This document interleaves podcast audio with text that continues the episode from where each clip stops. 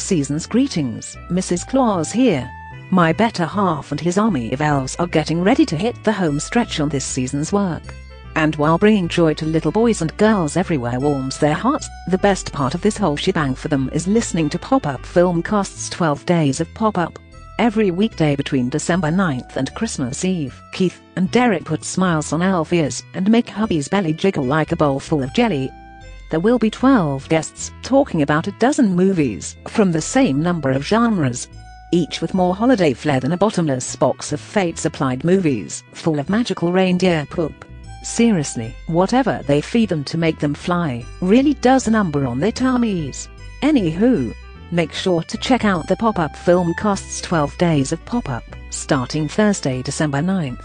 And not to seem threatening, but those who don't get put on the naughty list. I'm Mrs. Claus, I can make that happen.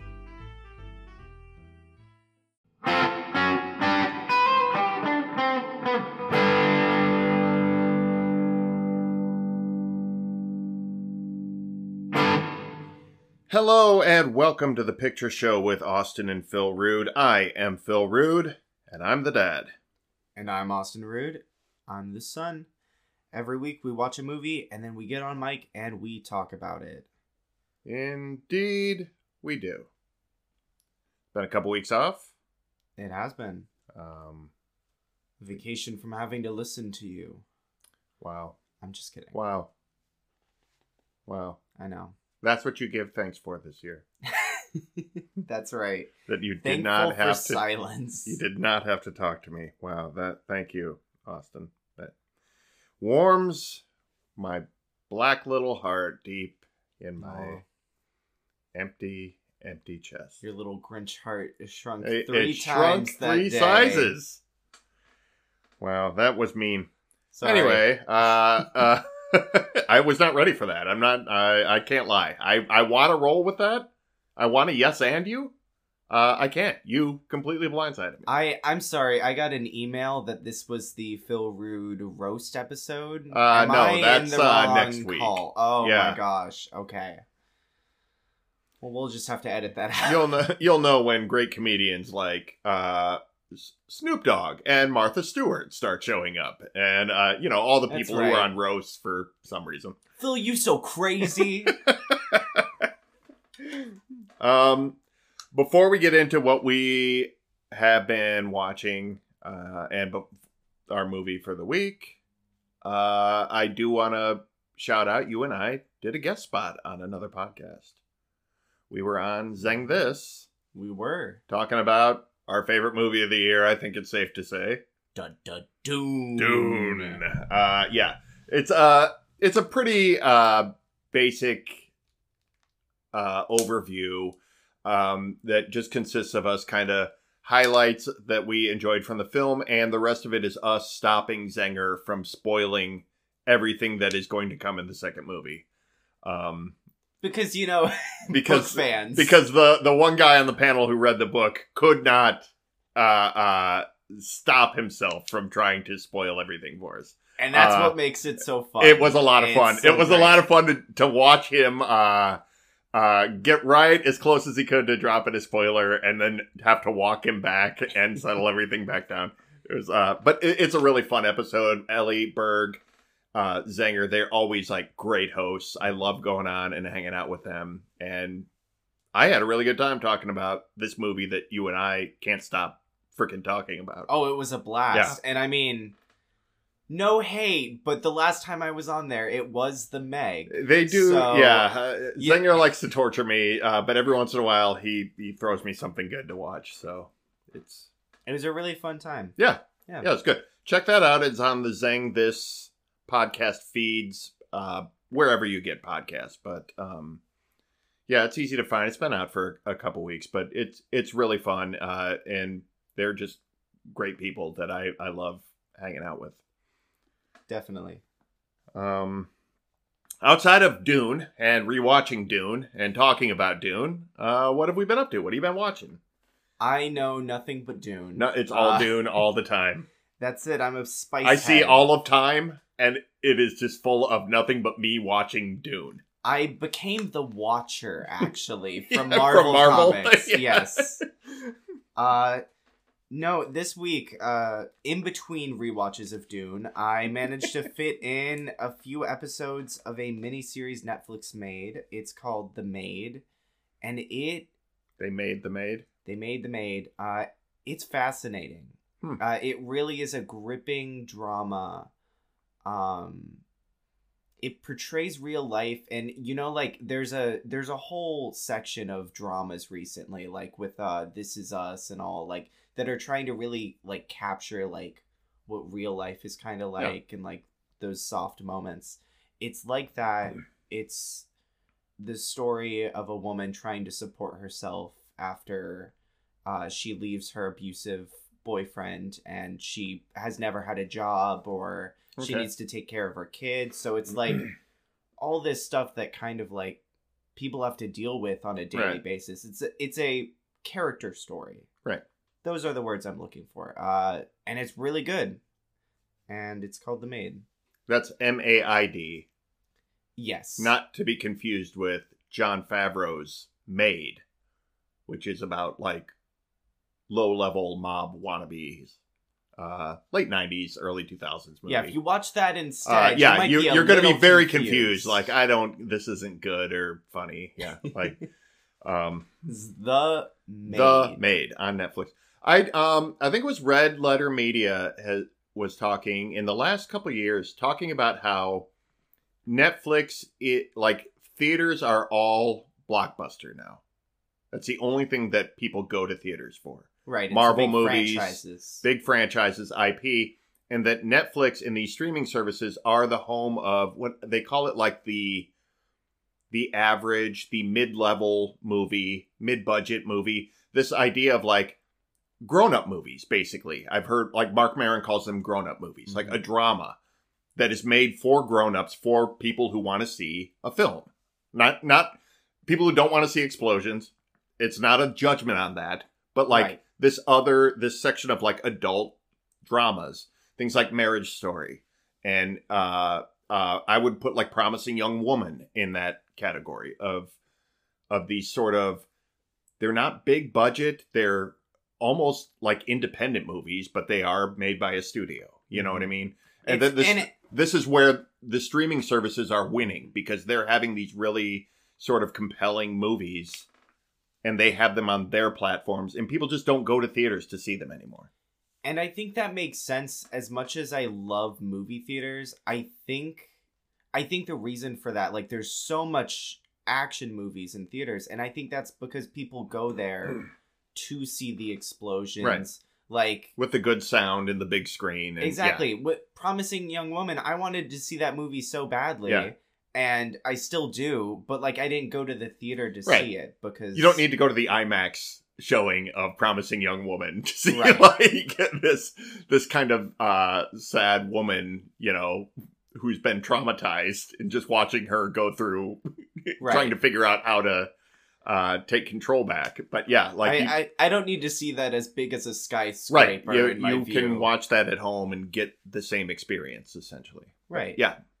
Um, it's it is interesting because it is kind of like uh, streaming services are coming out with just sort of their own movies and their own series that are completely different than the theater experience. Right. And they're also trying to I've noticed like get as many like people as they can, like demographics. They're like there are no it used to be TV shows are trying to be like the big thing. They're trying to be The Walking Dead. They're trying to be Mm-hmm. Breaking Bad. And now instead they're trying to be like these niche little shows that so we can attract the old people and the young people and everyone who wants every little bit of thing I, th- to the streaming service. I think that's a lot like uh, what basic cable shows have been doing for 10 plus years. Mad Men, Breaking Bad, those are niche niche shows.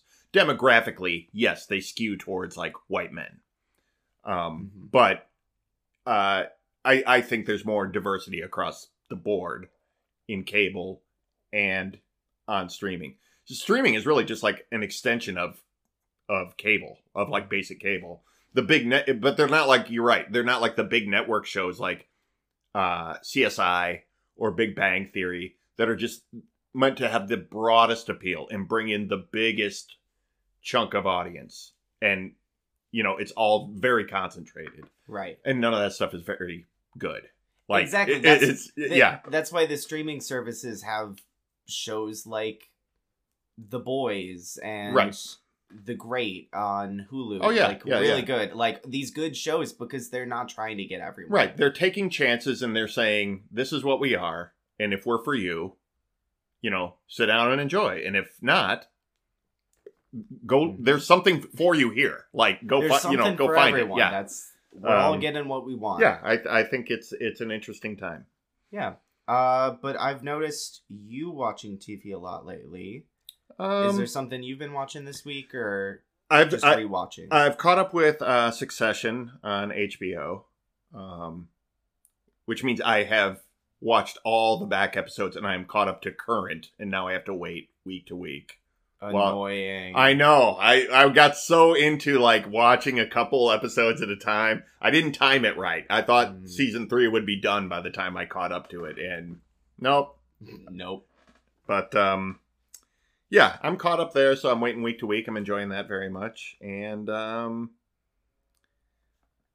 uh, oh, Get Back. That's the other one. Uh, the Beatles documentary on Disney Plus. You don't need to hear me ramble about it, um, because everybody's talking about it. It's great. I've o- I've only watched the first part, and that was an hour and a half. You know, so like I'm kind of I- spacing it out. I'm I am enjoying it though. I, I don't know. I'm just not interested. I've I, I feel like the Beatles were always way better at music than making documentaries. You but know, I and I didn't expect that's them. cup of tea. I didn't expect them to come out to uh, have this hidden documentary they made about British Parliament, but um, it's really fascinating. the planet Earth picked Yeah, them up. That's yeah, crazy. Yeah, it's great. Uh, but uh, yeah, if you, uh, just quick overview. If you don't know, it is them writing and uh, recording uh, the Let It Be album, and so it's basically just the cameras just rolled while they were figuring it out and watching conflicts happen as George writes the best songs the Beatles ever recorded and all the other Beatles just shut him down constantly. But um, you know, uh Oh, it's just like any other group project uh anyone's it- been in. it is kind of like watching a big school project. It's very interesting if you are a Beatles fan, check it out or if you like uh if you like seeing the creative process. I I think making of. That's what I really am enjoying about it. It's it's very cool to watch watch it happen. But yeah, it's people are talking about it all over Twitter, all over social media. Mhm. Um I don't think I have anything to say about it that isn't already being said, but uh enjoy it if it's your cuppa. and if not, just let it be, man. Let it be. Well played. Thank you. Well played, sir. Also, YouTube the um check out the Sesame Street parody Letter B Let her be. by, by the Beatles. It's great. All right. Yeah.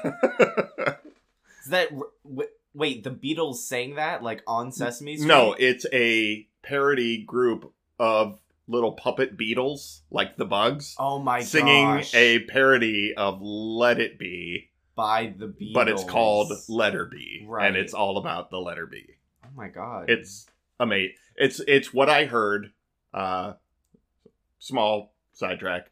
I I heard that song on Sesame Street before I ever heard the Beatles song, and it took me decades to hear "Let It Be," and for my brain to not think of the Sesame Street "Letter B" parody. oh no.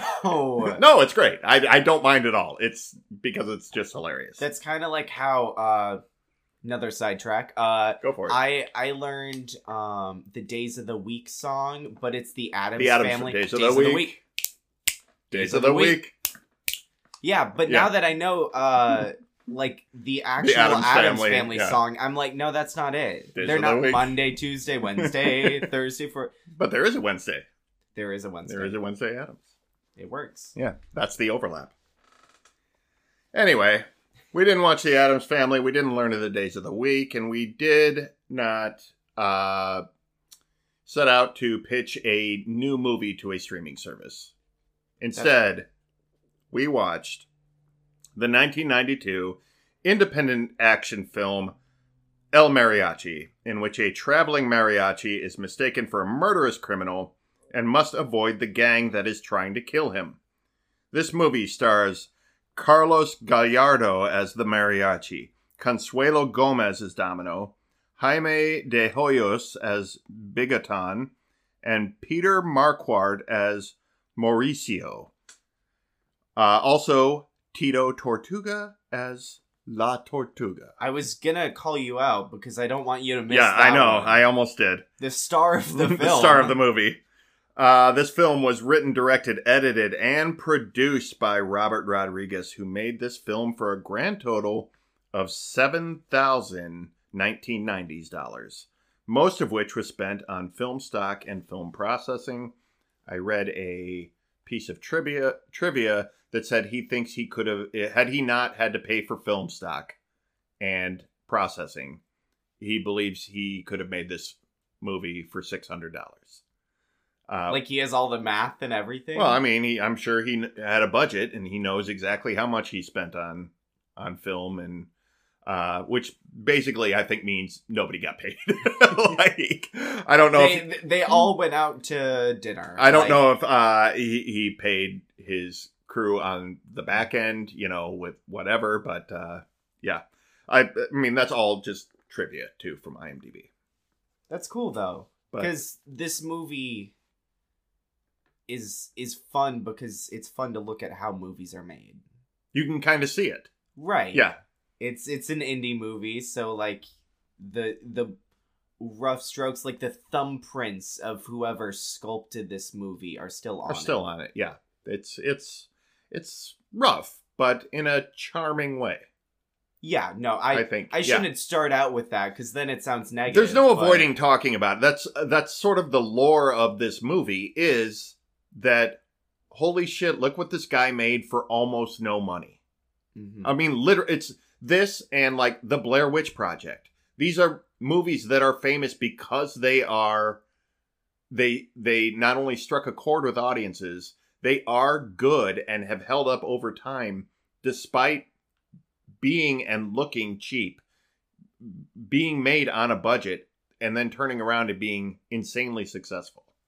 It's um uh, uh Clerks, I would say, is another one, though that did he uh Kevin Smith did spend more on that. I mean quite a bit more than the seven thousand dollars that this cost. Kevin Smith. Uh, but he wasn't Kevin Smith at the Oh, time. oh, Clerks okay. was like his breakout. There was a big kind of indie movie boom in the 90s where I think this being early 90s had a lot to do with people realizing like, "Oh, I I could do this." People who wanted to make movies but weren't in the studio system realizing like, "Oh, it is possible to do this on on your own." Right, and these movies show that as long as you have a compelling story, uh like people will overlook the the cheapness of it. we're cutting right to it. I I have a, a question in the show doc. Um, what sets this apart from other low budget movies, and why do we laugh at some cheap movies, but we hold others up high? And I think you just nailed it. All right, well that's our show, guys. Okay, so uh, I'll be back won. next week. Uh, All right. Uh but yeah, that is that is what I think sets this movie apart cuz I think this is unlike any movie that I've ever seen, really. Like it it doesn't feel like and I've seen other indie movies and I We good, watched- bad we watched Evil Dead uh, exactly just a couple months ago. You know, the Evil Dead I does not cannot lay a finger on this movie. um, I think this movie is just and it depends on what you're into, but I feel like this movie is so much fun to watch it is. in addition to all that other stuff that it makes it better than The Evil Dead for me. I will I will say that what makes this movie good is the same things that make the Evil Dead good. And mind you, I am not a I was not the biggest fan of the Evil Dead. But when the Evil Dead was doing something right, um it was doing something really right. Like Mhm. it would make a compelling scene. It could build tension. It had a couple great character moments. It was fairly well written. It wasn't executed in the greatest way. El Mariachi, I think, had all of that and it ran throughout almost the entire movie. Like whatever whatever budget shortcuts they made, whatever, you know, a guy we we commented on it while we're watching, the guy gets shot and he falls and there's blood on his shirt around the bullet hole in his shirt, but there's no blood under his shirt. Right. Like, it's just You can see clean skin underneath it. Like it that it just is that level of of cheap, but it doesn't matter because even within that very cheap looking action scene, there is tension. He's waiting behind the truck with the guitar case, you know, for the Mhm. guy to come around the corner. There's all of these moving parts and I think uh I think it's just cut together so well that it always keeps moving and it always keeps building the tension. Yeah. I mean, I I would say some of the action scenes in here are like like seriously like uh, on the level of like I don't know, like Fast and Furious of in that it creates like this tension that is then I would say it's bringing I, you to the next scene. I would put this as and I'm not a Fast and Furious. I've seen bits and pieces of a couple Fast and Furious movies. It was a bad example. no, no, no. Same. I'm I'm just saying like I I think it's a good example to bring up because those are the biggest action movies outside of like the MCU. That has to be like the highest grossing action franchise, right? I think so. I mean, we're on what nine, ten movies. I don't know. People love them. People go to see them. But from what I've seen of action scenes, and I'll hold this to the MCU too. Um, I think these action scenes actually are better at building tension and at being compelling to watch than these big budget action movies that tend to just sort of we're blowing things up, we're just randomly firing guns. You know what I mean? Like Mhm. there i when i watch an mcu huge scale fight scene a huge battle. I feel almost nothing. I it is just a sensory overload. It's like a michael bay transformers thing. Right, because you can't focus on anything. that you're There's not focused much. on any single character. They're, these characters are just plugged into a big cgi battle. So there's no investment in anything that's going on. There's just too much. This is small scale. It's focused on the mariachi running around and the crazy aviator sunglasses uh uh uh gangsters mexican gangsters that are running around and it's cutting back and forth between them. It's edited in this really, really fun way. He's swinging in front of school buses in a stunt that looks cheap. I'm, I'm going to just say it. It looks cheap because it is. They could only do it once and they could only get it from that one angle.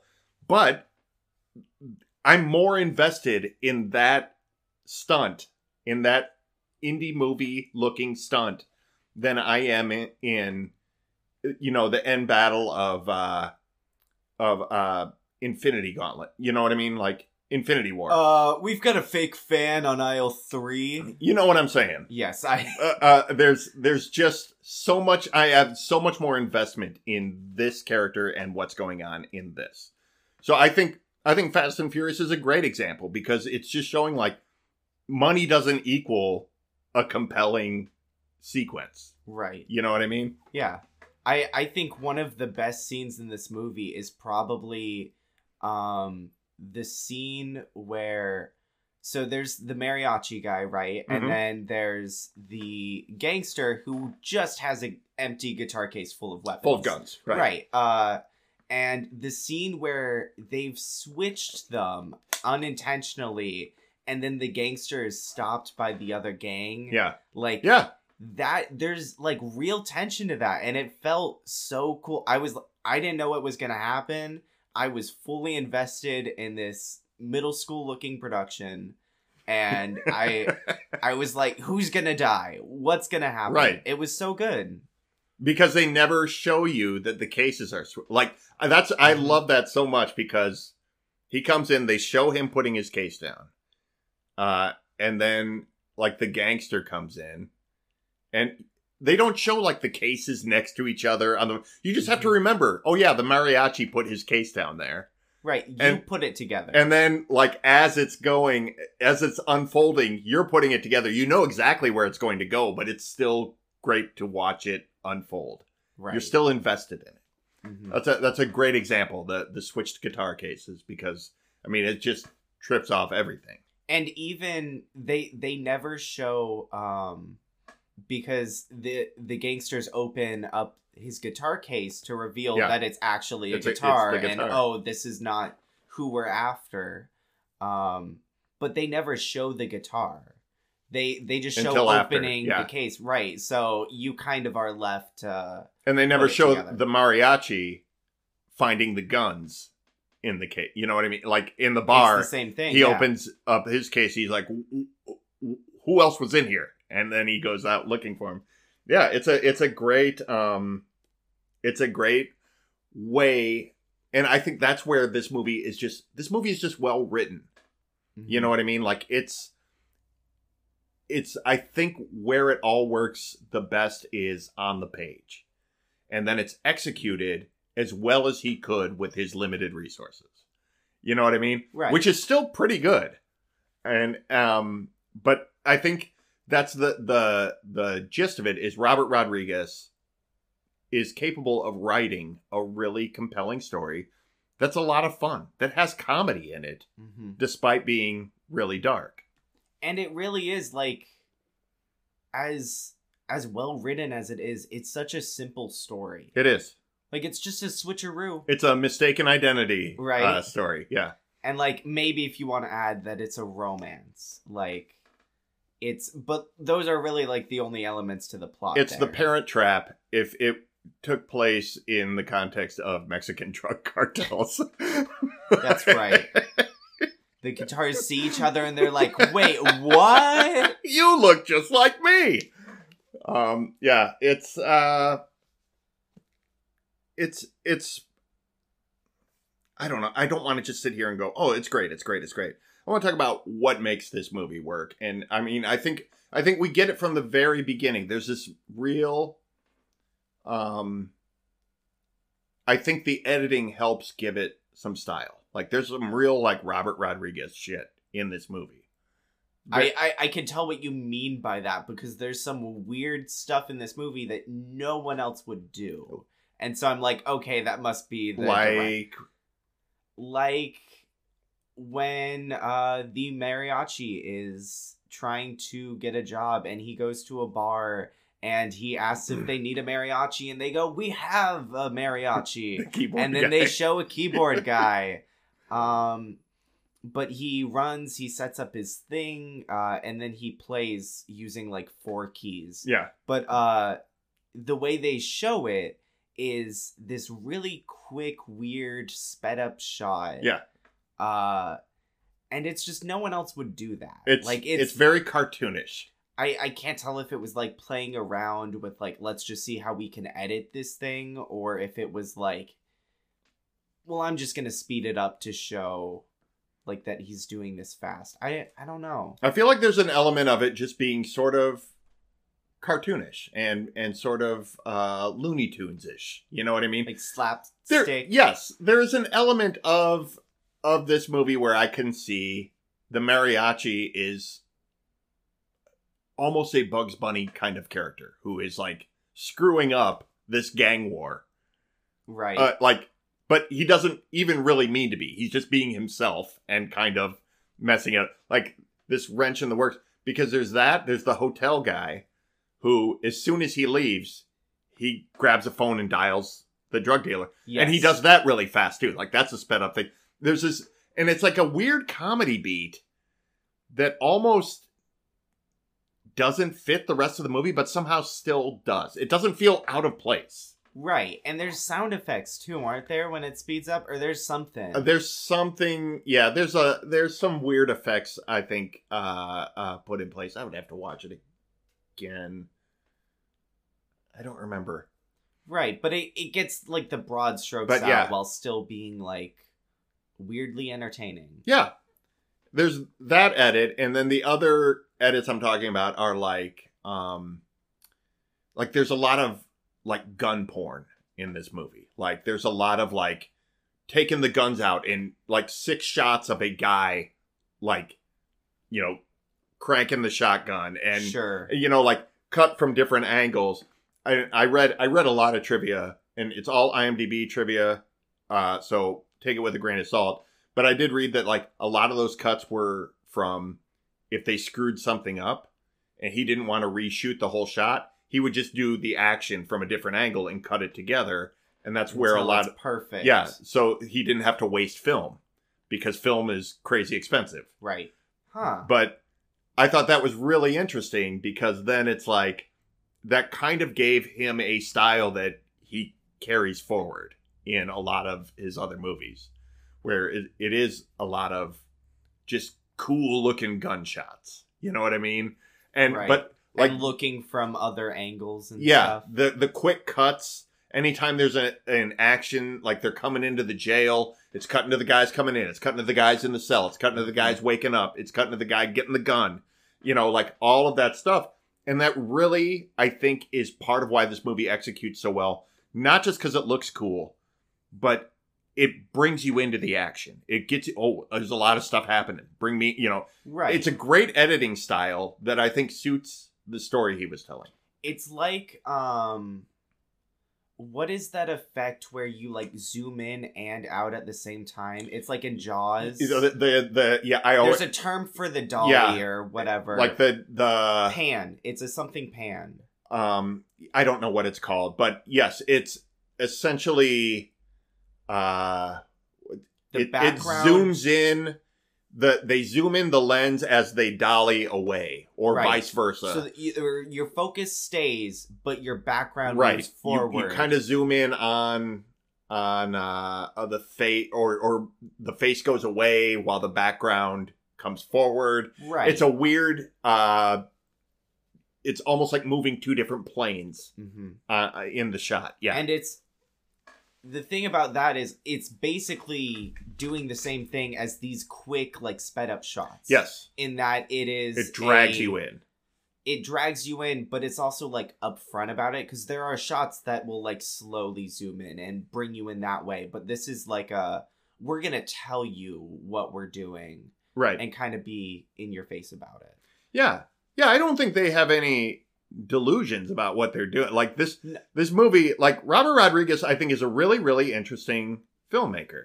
Um Mhm. because he does everything so stylized and he's for lack of a better word he's shameless about it he everything he makes is over the top uh, from Mhm. dusk till dawn you know the the strip bar they go to is called the titty twister it's there's nothing subtle in a robert rodriguez movie you know it, it is it is the shotgun to the face but Mhm.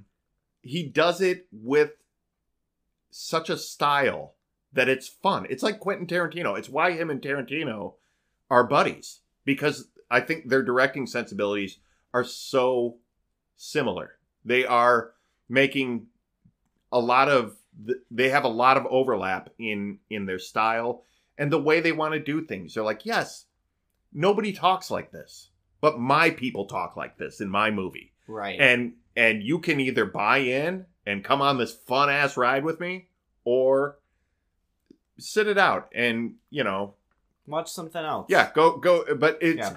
it's uh and i th- i think so much of it is born in this movie whether he did it out of necessity or he just kind of came in with that vision of quick cuts about it Right. Um, I whether or not I I think there definitely was vision there. Like there's no question because like I feel like there's not a single shot in this movie that doesn't serve purpose.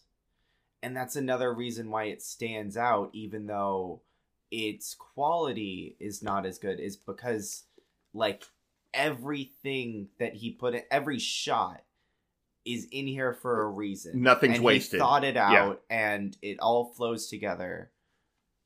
Yeah, I think I think that's uh you see that a lot in independent movies because every shot is expensive. Right. You're you're blocking out to the max So, of your ability, it is- so nothing can go wrong. It is like you have to you have to know what you're doing going into that shot. You have to know what you're after. And I think that is uh partly so he didn't have to hire somebody. He was the camera operator. He was the cinematographer. He was all of these things. Um he said he did not have storyboards because he didn't have any crew to show the storyboards to. It didn't matter Right. It's He- all in his head. he knew what he wanted in his head and that's what he went forward with but um yeah it's a it's a really interesting he has a book called uh rebel without a crew that is about the making of this movie i've never read it but i've always intended to it's one of those like i should get that book and read it and uh my buddy javier hernandez uh a, like a week ago posted that he just rewatched this movie and is rereading uh, the Rodriguez book. Perfect timing. Um, But it is about how he made this movie basically on his credit cards, you know, and and made it without a crew and all of this. If you look in the IMDb credits, the lead actor, the guy who plays the mariachi, is also listed as a producer and as a uh, uh, grip. Like he he, he Right. did all of these different as a I think he worked in like stunt coordinator, uh, in set design. Like everybody sort of did their own did multiple shit it on it this. reminds me of like high school drama club because that's the kind of things that you do is okay you're gonna play three parts in different wigs right. and Right. you're going to be the lead and also the stagehand somehow like i they do weird things where they combine roles to make it happen It's um yeah, it's a, a lot of uh whatever it takes to get it done kind of thing. hmm Um how many other Robert Rodriguez movies do you think you've seen? this is my first one Uh have you seen any Spy Kids movies? god damn it okay so i have seen rod. I have seen his movies. I know about the production of the Spy Kids movies. I did not know they were by him. Yes. Uh, Uh, th- that's part of I think what's interesting about Robert Rodriguez is at times where he was able to do anything, he decided he was going to make movies for his kids, and he made those Spy Kids movies.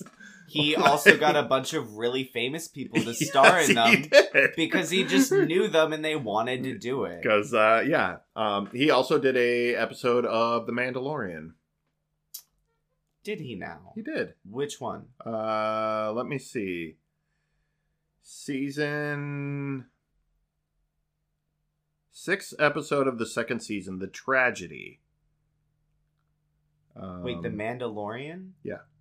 Season six. no, episode six, season two. Oh, oh, okay. Uh, tragedy.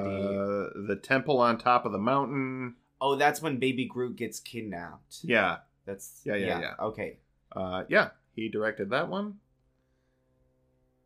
interesting because that's that's actually really surprising because that's like finding out that edgar wright directed like a completely normal looking episode of scooby-doo like Yeah. that is something that fits in with the style of everything But that's what TV is. going around it right TV, you can't break. You can't break form. You have to come in and play by the. It is like Edgar Wright. Why he, why the Ant Man thing fell apart. Like Mhm. you can't come in with your own style. It has to fit everything we're doing here. yeah it, it's just weird to hear that this director would work on tv where you have to do that Yeah, I don't know. i don't know just because he's so stylized like you were saying like I think the Mandalorian brings a lot of people in. There's uh There's Taika Waititi. He Taika did. Waititi? Yeah. he did that like the best episode, right? The one where they find uh Ahsoka. Is that the? Ah, see, I don't even know. Yeah. He did one in season one too. I, okay. This is gonna be our Mandalorian episode Yeah, too. yeah, We're just gonna uh, group it in together.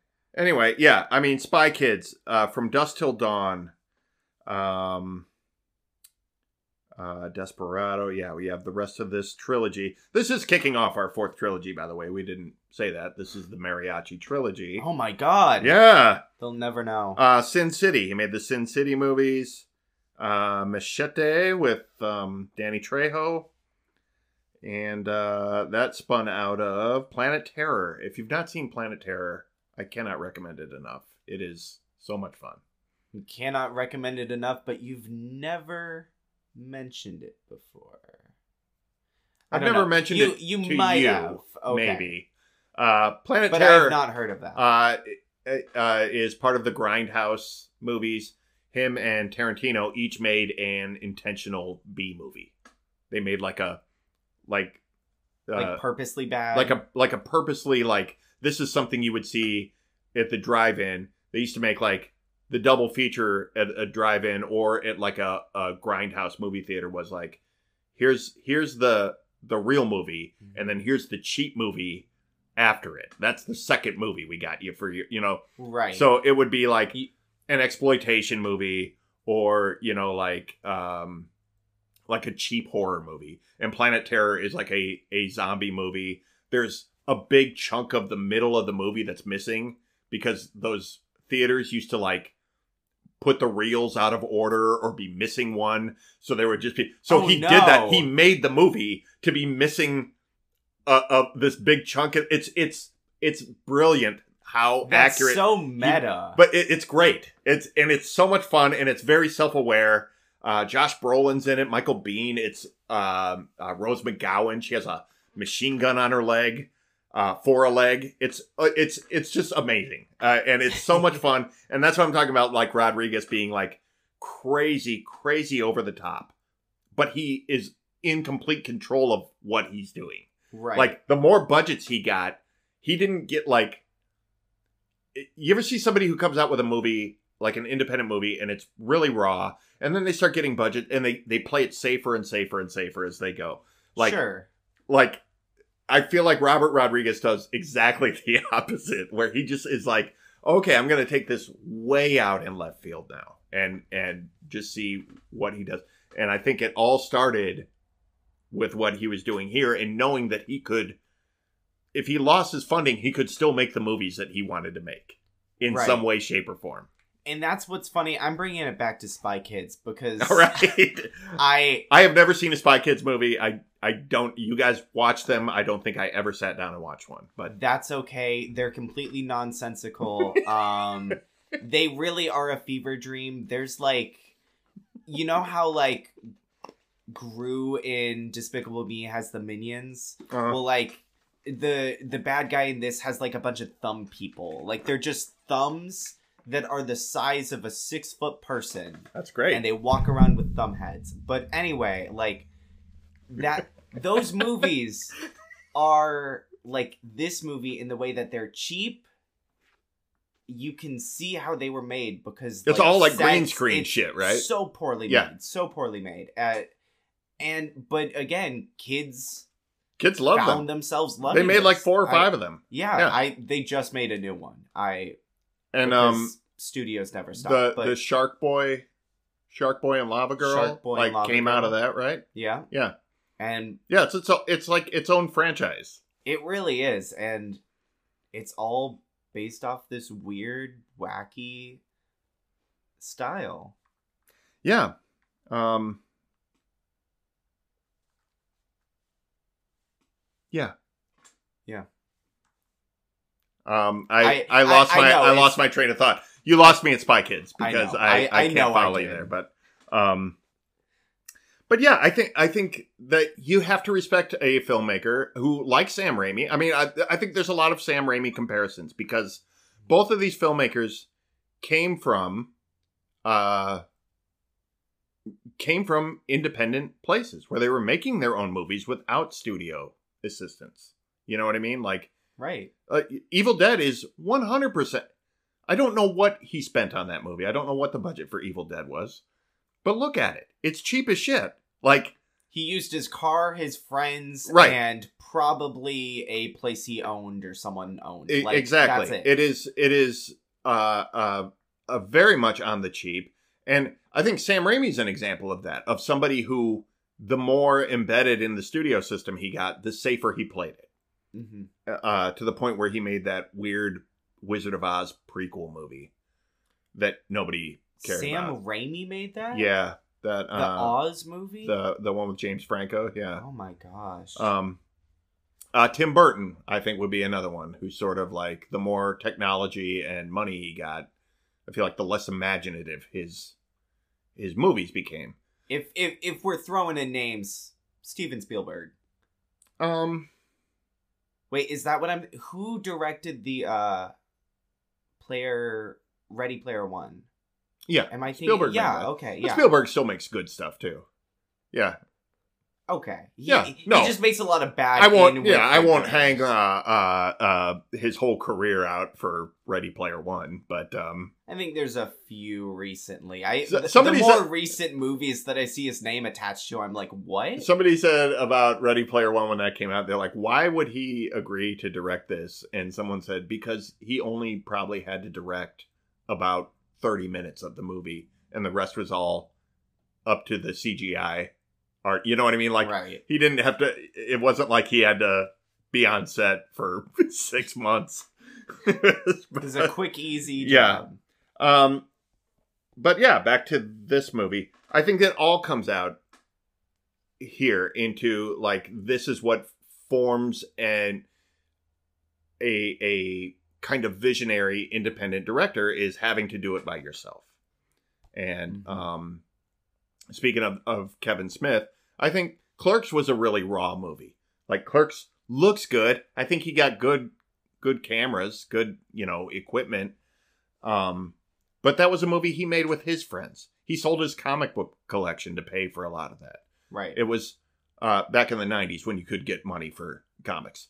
I'm sorry, I don't under. Yeah, you won't ever understand that in What's your a lifetime. Co- comic? yeah. Comic? What? you, you will never understand that these things once held value.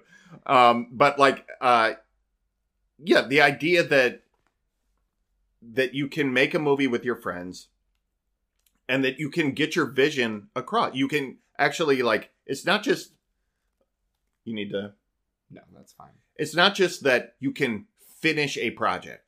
It's that you can finish a project that you set out to communicate something and it actually came across. These were the movies that I think were doing it in the 90s. Of all the independent movies, uh, Blair Witch, Clerks, and El Mariachi, I think these movies set out to accomplish a goal and to communicate a message, whatever it was. Uh, and they actually managed to do it. And that's why these directors like landed some careers that took them places. Right. As we're sitting here talking about. I I mean, look at. I mean, I feel like you wouldn't see this in any other like person's first movie. Maybe that's a little naive, but like, uh, the the running gag with um, there's each bartender, uh, the gangster asks for a Oh, drink, yeah. and then they they will open a bottle and.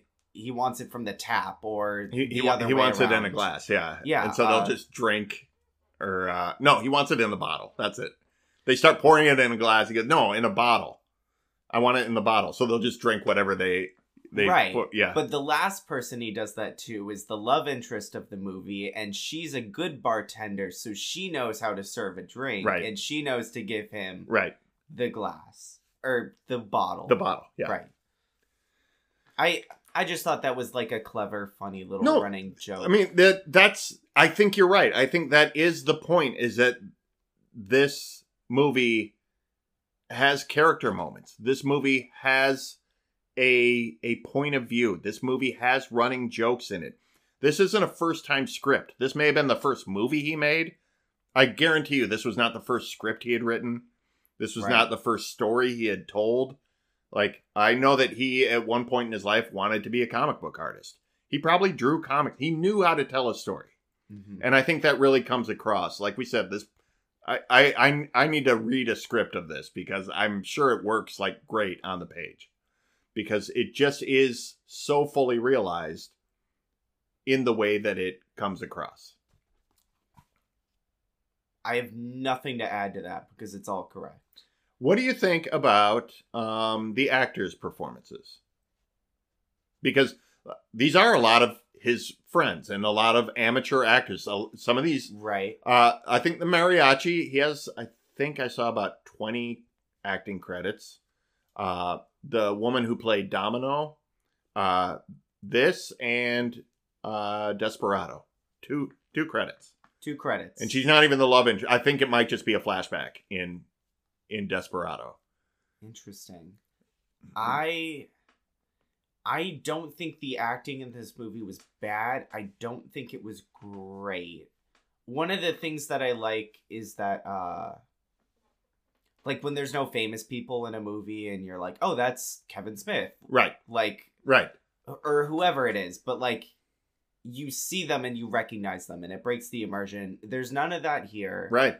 and i feel like the story like doesn't really call for like super complex like character acting uh and i think they all did like a really good job. A really passable job. playing Yeah. their role i i think a few of the smaller roles uh if i had to call out someone maybe like the hotel in guy like Yeah, was a little overacting. There were a few of those, but like I I I didn't notice anything about acting. I was just kind of like, yeah, this is people pretending and they're doing a pretty good job. I think it helps I'm- that it was in Spanish too, and like we don't know if they were like stressing the wrong.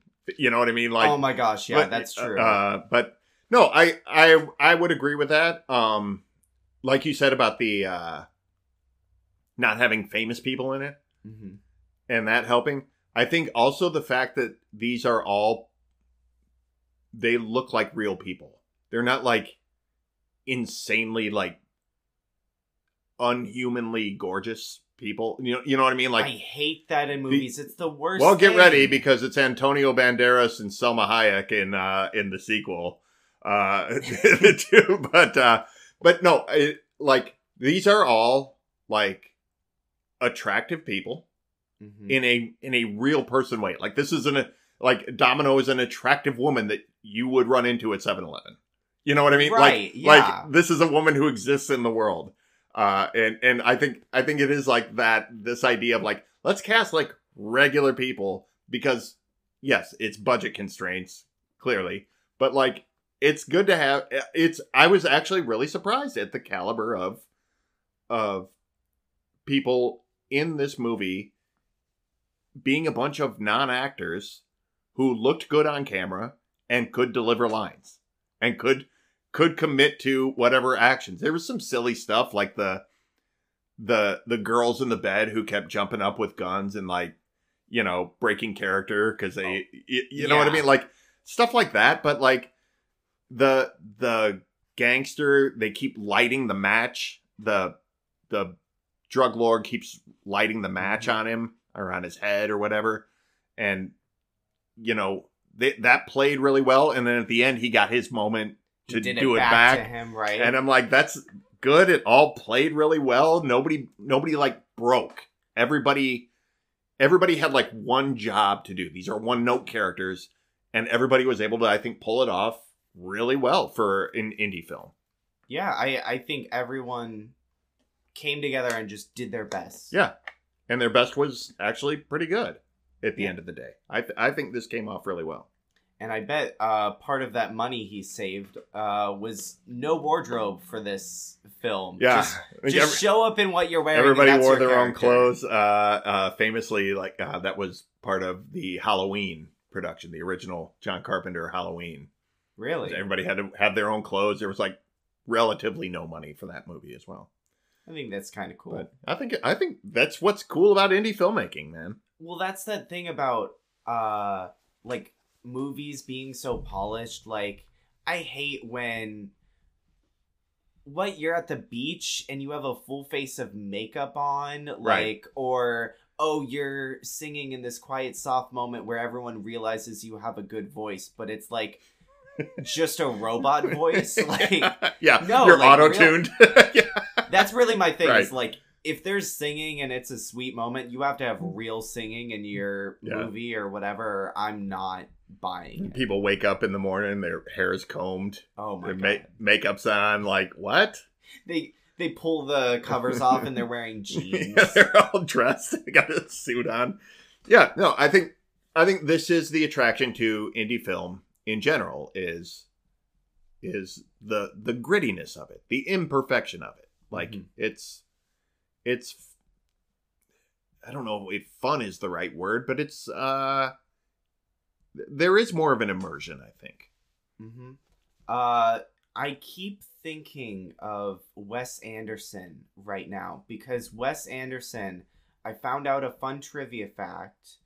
Um, the animatronics that he uses, or not animatronics, uh, like the claymation, The stop right? motion, yeah, uh, yeah. Um, like Isle of Dogs Mm-hmm. the reason that their fur is always moving in every shot like it's windy is because he used real fur specifically so that it would show the imprints The- of the people setting it Yeah. up and like everyone was like no that's a bad idea everyone's gonna see that and like with fake fur you can have it all nice and perfect and he's like no i don't want that Right. And it's like that thing of the imperfections that make a movie beautiful He also uh, recorded all the sound like outside. They would like he would do outside the instead voi- of in a studio. yeah, the voice actors would be like almost like an on location kind of thing where they would go out there with the a boom mic and George Clooney would like read his lines and whatever. that's so cool. Um, this movie was completely dubbed as well. I remember. I remember um, reading about El Mariachi in the newspaper when it came out because this movie Made Peop- headlines. pe- people were talking about it. It- There was a, a special article in like the Sunday magazine of the Tribune one week, and I was like, I had never heard of Robert Rodriguez or this movie. It wasn't going to play anywhere in near where I grew up, so I didn't see this movie for a couple years. But it was a story about this guy who made a movie for seven grand. And he shot it on a camera that didn't have a microphone. He had no sound equipment. Uh, they had to redub the whole movie afterwards. Um, and then I see if I know that now and I watch it, I'm gonna notice, it and it's right. gonna bug me. Uh, no, it won't. No, okay. No, because it all falls together. It, it, it just looks. It just comes out. Look, I mean, so much of every movie is ADR afterwards. Like, there's something like seventy-five percent of a movie's sound is added after the fact. sure. something like that. And a lot of that is people redubbing their lines and stuff like that. Things that didn't quite come across clear enough. Where- Okay. They'll do do stuff like that. But yeah, that and then um I did read in the trivia that like they did uh English dub. And he said that cost him more than the entire rest of the entire production of the and, movie an. English dub, like he paid for that, He- or I- they- the so- actors did it. No, somebody paid to to, have a to have do that. uh, to have a uh, English language dub for the American market. Because this movie, he, uh, I think he he wanted to sell it to like the Mexican home video market, Mhm. and that was going to fund his real first movie. But then it, this movie kind of like accidentally took off. Like it was better than than the Mexican home video market. That's so- really cool, though. Yeah. Like, No, it is cool. it's a great worth it. movie. And uh, the reason I bring up reading that article about it is because it was at a time I was uh, 1992. I was like 16, uh, 17. Um, but like that was really inspiring to me. That it was, you know, I didn't go out and make a film, but the idea that you could, like I Right. said, this is what I think the 90s, the 90s indie film boom was all about was people discovering that you could scrape together a few thousand dollars and you could make a film. Even if it was a short film you could make something. It was conceivable to do it. Right.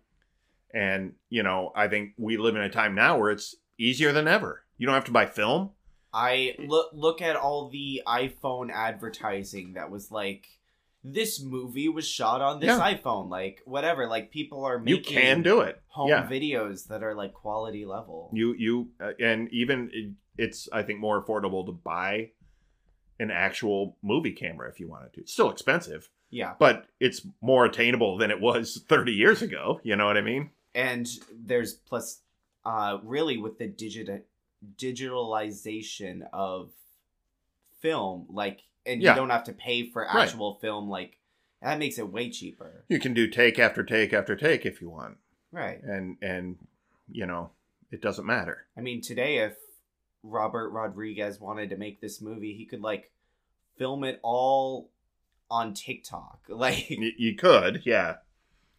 I wouldn't I watch. don't know it. why why you would do that, but yeah. Um, but yeah, I think uh, yeah, I think we come out on on the uh, thumbs up side of this movie. Oh no, I've hated it. You didn't Oh, get that from oh, anything I uh, said. You're just like, no, no, I respect what he did. Horrible movie. Like, yeah, he's talented, but I despised every second of this that. was this was terrible. I really loved revisiting this movie. I had not seen it in a long time. Um and I I really just I had a really really good time with it. Yeah, I, I think this is my first time. This is your second time watching. No, I've seen it a couple of times, um, but it's been a it's been a long time since I watched it. I. This was a very fun watch, and I'm gonna watch it again. Yeah, at some point. I th- I think I am too. I had the option to rent or buy it on iTunes, and I should I should have bought it. I should have just bought it because I'm like I am gonna totally watch this movie again. I thought it would be. I thought it would come across more like this is a novelty of the indie film past. You know what I mean? Sure. Like Kind of like You watch how, it- it's as a, a almost like a historical document of of film history. Well, that's kind of where we came out on uh, the Evil Dead. Yeah. Right. It's it's this really interesting making of, but Right. You see A where a little bit- filmmaker comes from, right, but you, a you little don't. bit of a chore to watch through. Right. Like, eh, I don't know if I'm going to watch this again. And I kind of was like, I haven't watched, I don't know how this is aged. This might be really interesting to watch, but I don't know how often I would revisit it. And now I am like, yeah, I think I'm going to go find like a, see if I can find a, I don't know if it's on Blu ray, but see if I can find something with like some special features on it and stuff and, and just, Yeah. you know, get Maybe into a whole trilogy like box set. I'm sure there's. I'm sure there is a mariachi box set out there. Um, but uh, yeah, no, I really, really, really had fun. I'm really glad I picked this for for our fourth trilogy because um, I had a blast watching this. I think I think this is a really well made movie, a surprisingly well made movie that's held up surprisingly well. I am too. I'm. I'm shocked at how much I liked it. Yeah, Um, and I also there's two more. I that's so confusing to me because I'm like this is enough. Like, I- I of take is. this. Yeah, uh you know it ends on a like this is the beginning of his story and he's gonna be a drug lord now not a drug lord but like a, he's a uh, gangster he, he's yeah, he's a little bit like a what writer. Um, th- it's a little bit like what he was mistaken for this whole time. Of like, everybody thought he was this badass assassin, and by the end of the movie, that's sort of what he's become. It's right like them thinking he was that made him that, instead of the mariachi. Now he doesn't have a hand, you know, which doesn't factor into the other movie. Spoiler alert! But um. Uh, you mean he doesn't get a chainsaw uh, we're gonna we're gonna we're gonna get into uh more similarities to Evil Dead. I think as we go forward i in terms of like what does and doesn't matter from this movie sure moving forward. that is i will say i am anxious about the move to the second movie because i think it's just going to be a very different like you said It there's is. a different main actor Yeah. Yeah i'm he not had he got he got money. I mean this this became this this was essentially his ticket into Hollywood. This was Mhm. essentially his resume that got him an office in Hollywood and Hollywood money. right Okay, now I'm going to cast real actors. Now I have real budgets. Now I have uh uh better like a lot of the guns in this movie are water guns. And the real guns they had to borrow from the police department. And uh, uh that was another piece of trivia. They're set up for blanks but because they're not Hollywood guns, they couldn't block the barrel.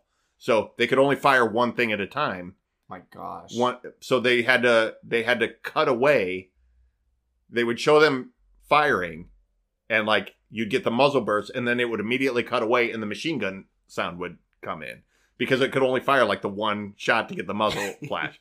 Like It's funny how you don't notice that though. no, because it's just it. cut together professionally, and it looks good. It, Right. it was done out of necessity, but it it looks really really good. I am I am hoping that the spirit of the story is continued and that that like I'm hoping that the scripts of these three movies read and flow cohesively because I know the production value of them isn't and I know Right. it's to mess with me.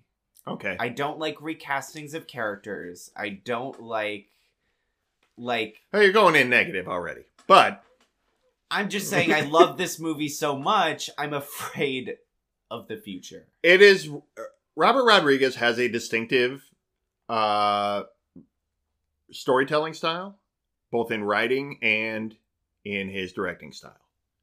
And Okay. you know, he's behind these movies. So all I can tell you is you're getting you're getting the same director, it's just more money.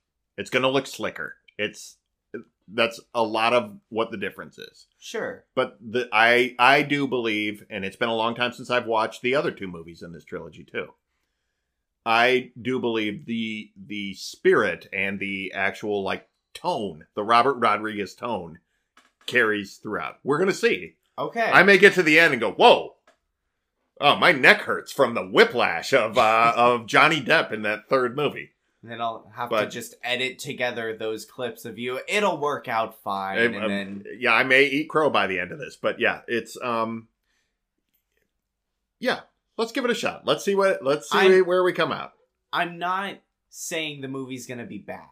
I'm I, I get what I'm, you're saying. I'm gonna try to go in optimistic. I mean, look at Evil Evil Dead again. Look at the the varying quality between each. You know, each movie he got a little more money.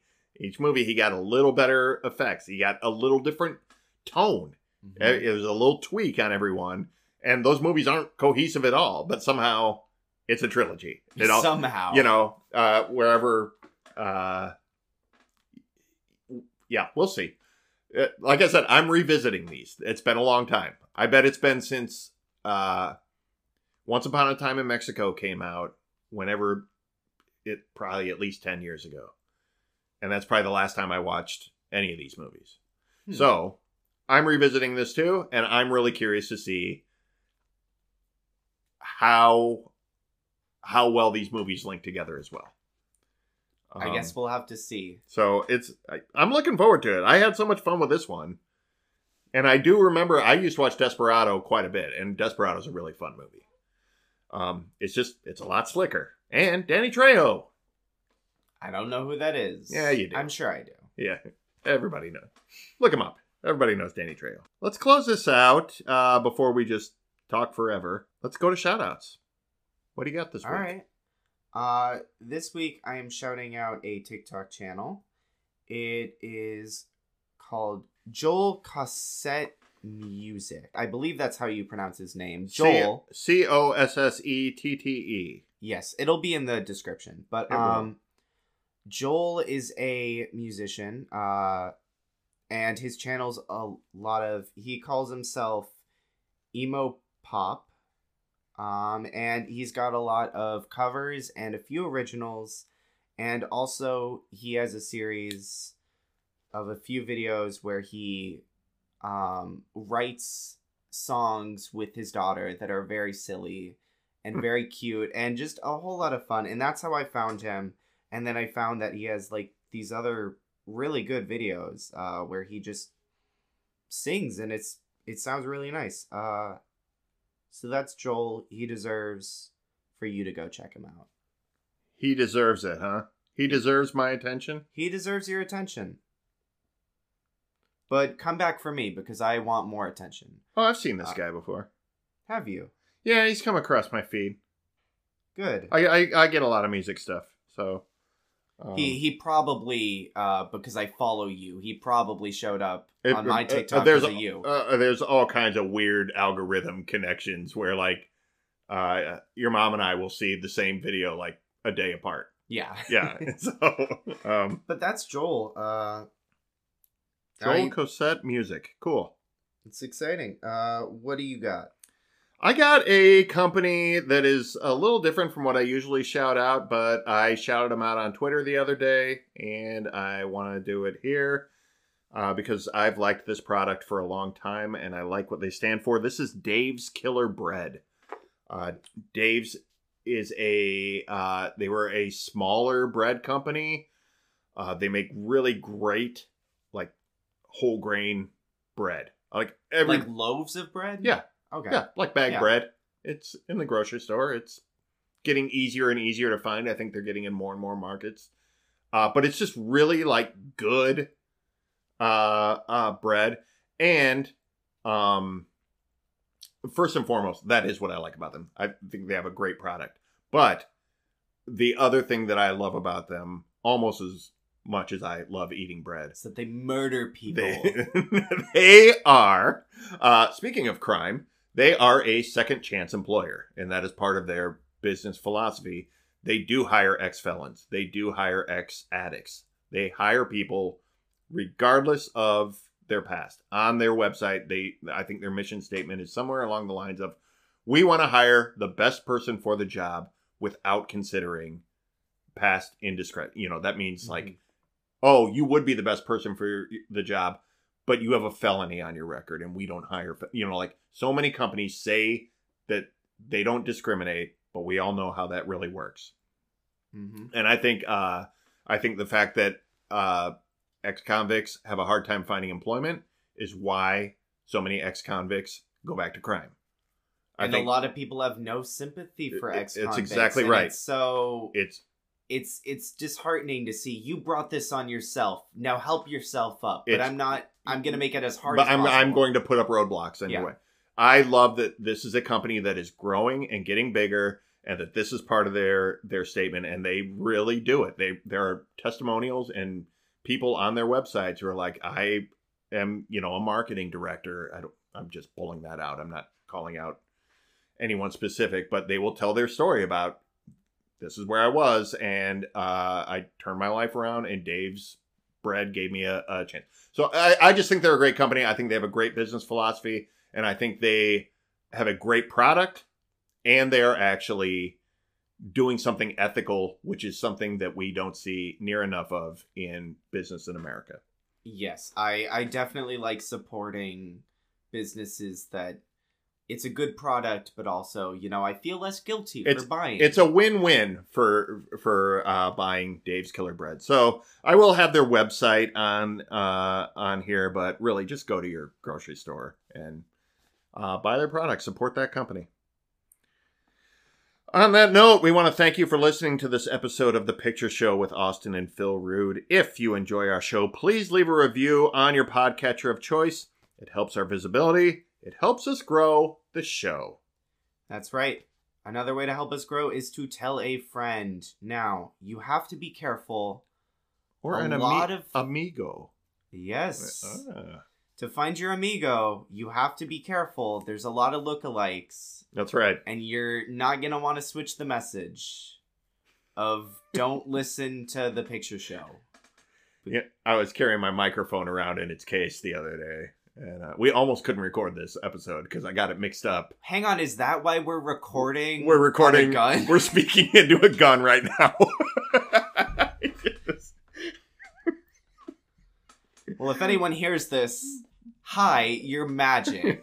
because I don't know how that works. I don't know how you got inside that gun, but But I will find you. I will get you out of there. Um, next week's movie, we are watching Desperado. We are watching the sequel to El Mariachi. I believe if you're listening to this as this comes out, I believe it is still on Netflix. So, uh, Desperado and Once Upon a Time in Mexico, both there. Please watch along with us. Rediscover Please. these Robert Rodriguez gems with us. And do go watch it. You'll have to rent it. Go watch El Mariachi. It's great. It's a really, really fun time. It's a really fun movie. It is so worth it, even if you just buy it for a few bucks on like YouTube or something. Like Yeah, it yeah. is really fun to watch. check it out. This is an oddity that uh, uh, I think a lot of people um, is a blind spot for a lot of people because it doesn't hit streaming services. It doesn't circulate the way a lot of movies do these days. Right. Uh, but seek it out. I, th- I think this movie's really worth it. Oz, what's your social media? I do have social media. I am on. That's not what you asked, but too late. Uh, That's right. I Uh, am on Twitter. Speaking to the gun, please. Okay. I'm on Twitter. Uh, you can find me at Austin and Rude, and you can find me at Old Who Review. Nothing else. Don't look into that. Old Who Review. That's it. Nothing else. Uh, Okay. what are you? I am philrude.com. I'm also at philrude on Twitter, at philrude75 on Instagram. Oz, you want to read the credits? Yep. We did it all ourselves, just like Robert Rodriguez. That's right. There you have it. We'll see you next time on The Picture Show. See ya.